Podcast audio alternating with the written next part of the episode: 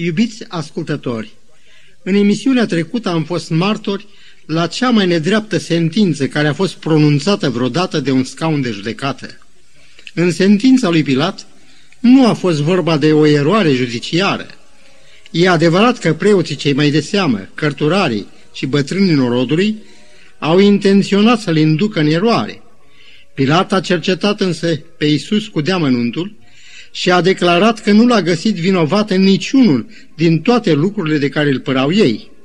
Cuvintele, eu sunt nevinovate sângele neprihănitului acestuia, treaba voastră, precum și faptul că s-a spălat pe mâini în fața lor, va scuza vreodată pe Pilat pentru condamnarea la moarte a Domnului Hristos?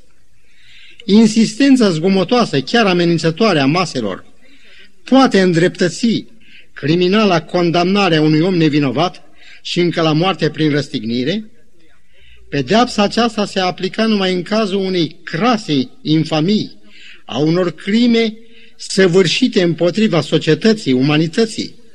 Și totuși Iisus, în ciuda vieții lui fără de păcat și în disprețul neegalatelor lui învățături și servicii aduse omenirii, a fost pus în numărul celor fără de lege.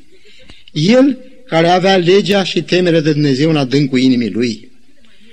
Profeția a vorbit despre această absurditate, despre această monstruozitate judiciară. El era nevinovat, dar omenirea pentru care el venise să moară era vinovată.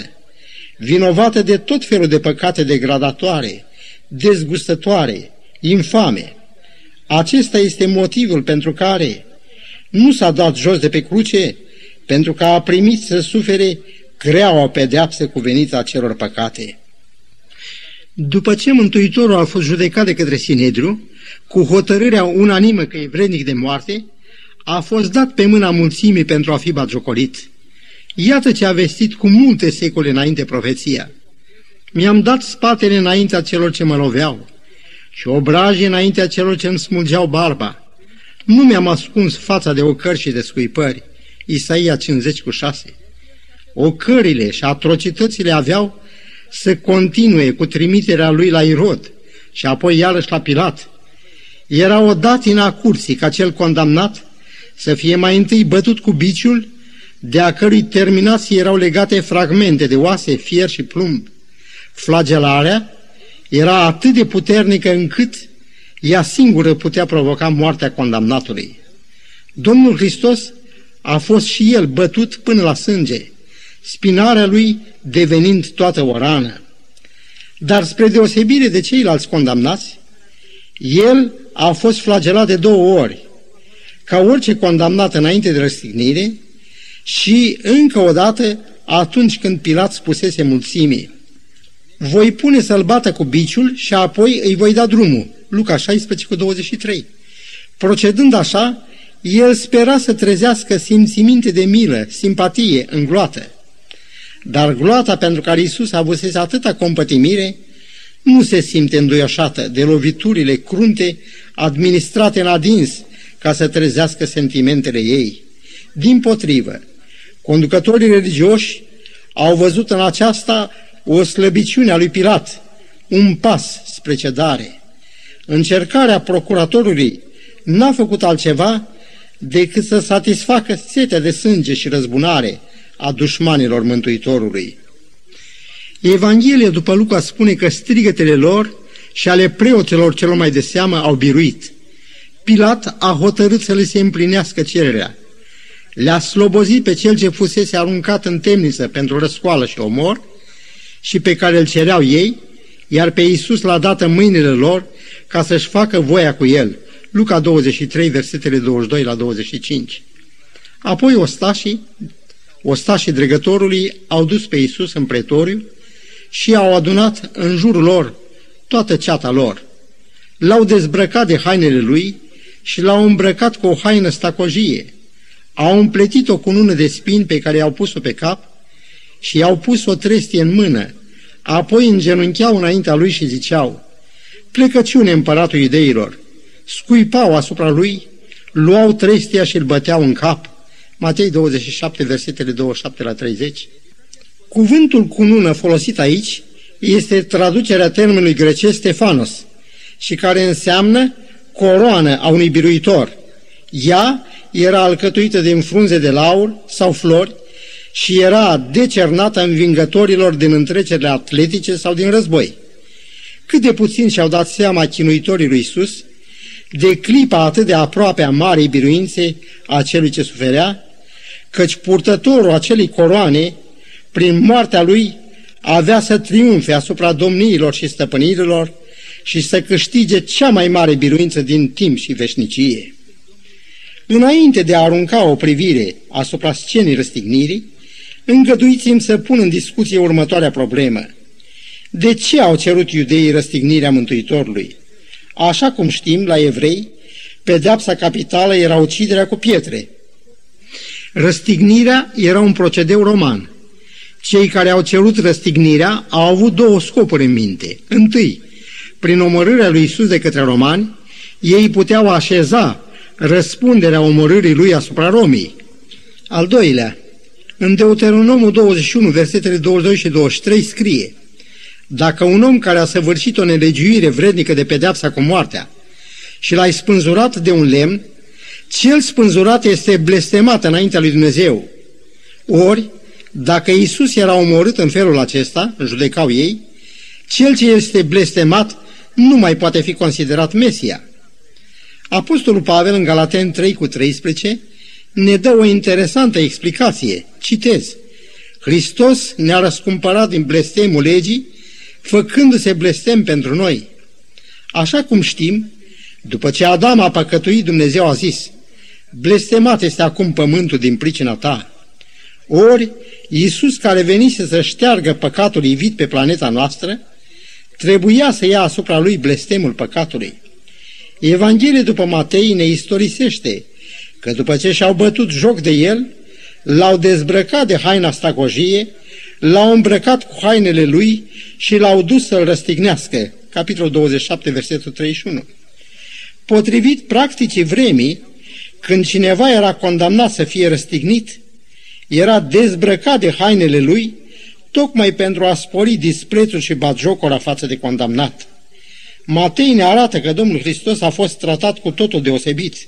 Așa cum am citit, l-au îmbrăcat în hainele lui și l-au dus să-l răstignească. Și încă un fapt. Fluierele picioarelor celor răstigniți erau sfărâmate. În anul 1968 s-au descoperit mai multe morminte iudaice la nord de Ierusalim. Unul din ele, datând din primul secol al erii noastre, conținea oasele unui om care arătau că el fusese răstignit. Oasele de la amândouă călcâile arătau că au fost străpunse de un piron, iar fluierile picioarelor erau sfărâmate în adins.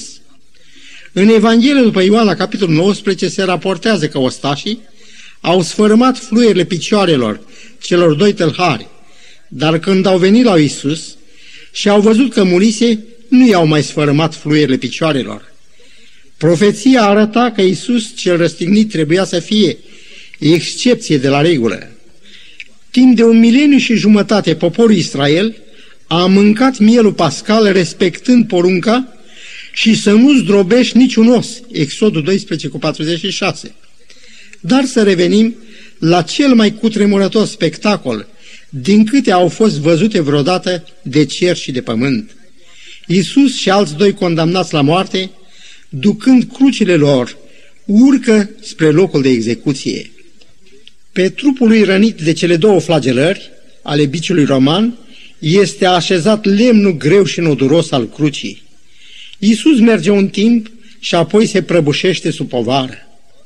Lupta cu sudor de sânge din Ghețemani, arestarea, judecata Sinedrului, bătăile și batjocurile îndurate acolo, hărțuierile de la Ana la Caiafa, Pilat și Irod, cruzimea gloatei și atrocitățile ostașilor erau mult prea mult.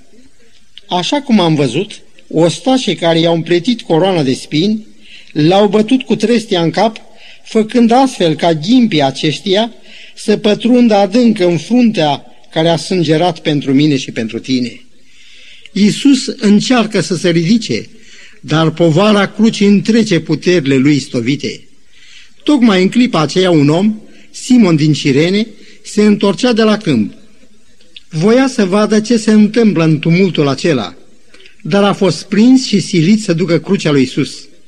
Simon este singurul om care a avut privilegiul să se apropie de Isus în ceasul acela greu pentru a-i duce istovitoarea povară. Simon auzise despre Isus. Fiii lui, Alexandru și Ruf, au fost oameni cu vază în Biserica Apostolică. Ducerea crucii Mântuitorului s-a dovedit a fi o binecuvântare pentru el. El a văzut de aproape de, pe divinul suferind. Cât de fericit a fost când a înțeles că Isus murea de fapt pentru el și pentru o lume pierdută. Simon din Cirene reprezintă pe toți acei creștini care în ultimul ceas al propovăduirii iertării în sângele lui Isus Hristos sunt gata să ia asupra lor ceva din povara acestei lucrări. În urma lui Isus mergea o mare mulțime de norod și femei care se boceau, își băteau pieptul și se tânguiau după el. Nu puține femei erau în gloata aceea. Unele duseseră la el pe bolnavii lor, altele fuseseră ele înșile vindecate. Ele priveau îngrozite la ura și disprețul cu care era tratat divinul vindecător. Simpatia lor e adâncă, părtășie la cele ce Iisus îndură le fac să plângă amarnic și să-și bată pieptul de durere. Iisus s-a întors spre ele și le-a zis, Fiicea ale Ierusalimului, nu mă plângeți pe mine, ci plângeți-vă pe voi și pe copiii voștri. Cuvintele acestea sunt o aluzie directă la distrugerea Ierusalimului, pe care el a anunțat-o în ucenicilor săi în discursul său profetic din Matei 24. Cuvintele lui sunt de asemenea o referire la vremea sfârșitului. Ce scenă turburătoare! Iisus vine pe norii cerului potrivit cu făgăduința reîntoarcerii lui. Cei ce l-au batjocolit atunci și toți cei ce au nesocotit chemarea dragostei lui vor începe să zică munților, cădeți peste noi și dealurilor, acoperiți-ne. Luca 23 cu 30.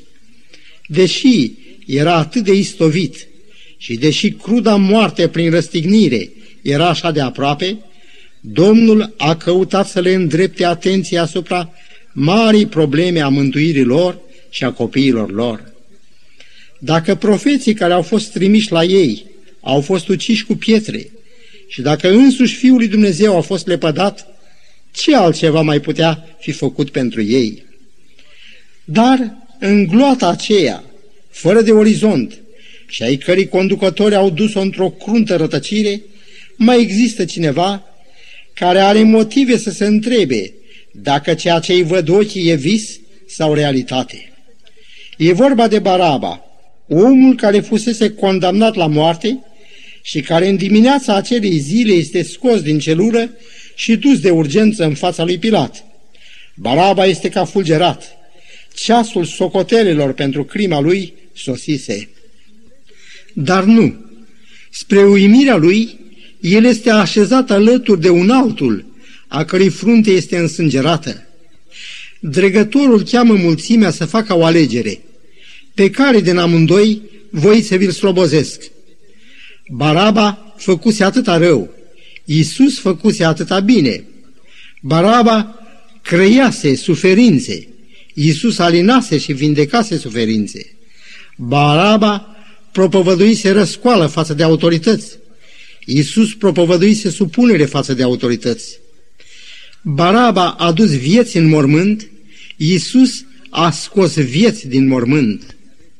La întrebarea dregătorului, mulțimea răspunde cu glas de tunet. Slobozește-ne pe Baraba. Dar ce să fac cu Iisus care se numește Hristos? Întreabă din nou Pilat. Ial, ial, răstignește-l. La moarte cu omul acesta. Tună din nou mulțimea cu ură demonică în glas. Și astfel Baraba scapă de la o moarte sigură datorită lui Isus. Numele Baraba este semnificativ. Bar însemnează fiu, iar Aba, tată. Așadar, numele lui însemnează fiul unitate. Pe baza semnificației numelui lui, El poate reprezenta pe toți fiii și tații care coboară din Adam. Noul Testament, versiunea Mofat, ne dă numele Iisus Baraba, versiunea siriacă și cea armenească, îl redau la fel. Iisus Baraba și Iisus Fiul lui Dumnezeu merg împreună spre Golgota. Dar cel care era vinovat și condamnat la moarte merge slobod, iar Iisus Hristos, cel recunoscut nevinovat, este condamnat să ducă crucea lui Baraba și să moară în locul lui. Ajuns la locul de execuție, tradus în grecește Golgota, iar în vulgata, versiunea latină Calvar, Iisus este întins pe cruce. Baraba ascultă la loviturile de ciocan, care pironesc mâinile și picioarele celui care murea pe crucea, care fusese rânduită pentru el. Sfântă iubirea lui Dumnezeu, sfântă dreptatea lui Dumnezeu, cel străpuns pentru păcatele noastre, plătește atât de greu păcatele pe care noi oamenii le-am comis adesea cu atâta ușurătate. Pentru a împlini literal profeția, că a fost pus în număr celor fără de lege, doi tălhari au fost răstigniți împreună cu el, unul la dreapta lui și altul la stânga lui. Cândva, vrăjmașii lui îi ceruseră un semn. Acum ochii gloatei și ochii mai marilor norodului au prilej să vadă cel mai mare semn arătat vreodată. Semnul iubirii lui Dumnezeu, semnul mântuirii unei lumi pierdute. Puțini au înțeles atunci că nu cuiele l-au ținut pe cruce, ci iubirea lui pentru noi. Mai pe sus de hotărârea de condamnare la moartea lui Pilat, era hotărârea lui Dumnezeu de a da pe unicul său fiu pentru ca oricine crede în el să nu piară, ci să aibă viața veșnică. Preoții cei mai de seamă, cărturari și bătrânii norodului, stau acolo împreună cu gloata ca să-l batjocorească. Pe alții i-a mântuit, dar pe sine nu se poate mântui. Să coboare acum de pe cruce și vom crede în el. Matei 27, 42 și 43. Dar tocmai pentru hotărâre de a muri pentru noi, a luptat cu sudor de sânge în Ghețemani. În Psalmul 22 cu versetul 16 există o profeție care descrie tocmai această scenă, căci niște câini mă înconjoară, o ceată de nelegiuiți dau târcoale împrejurul meu, mi-au străpuns mâinile și picioarele. Am încheiat citatul. Ne uimește chipul în care reacționează Isus la toate provocările și torturile la care a fost supus. Citesc în Luca 23, versetul 34. Iisus zice, Tată, iartă-i, căci nu știu ce fac. Deși ura și răutatea preoților și cărturarilor au umplut și depășit măsura, Hristos se roagă, Tată, iartă-i, căci nu știu ce fac. Dincolo de fățărnicia lor și de ura lor premeditată, Domnul vede totuși o lipsă de înțelegere a iubirii supreme care se jertfește. Apostolul Pavel, vorbind despre adânca înțelepciunea lui Dumnezeu, scrie în 1 Corinteni, capitolul 2, versetul 8, pe care n-a cunoscut-o niciunul din fruntașe veacului acestuia, căci dacă ar fi cunoscut-o, n-ar fi răstignit pe Domnul Slavei. Aș dori să aruncăm o privire asupra celor ce s-au întâmplat în timp ce Domnul se afla pe cruce. Marcu raportează, când l-au răstignit, era ceasul al treilea, adică nouă dimineața.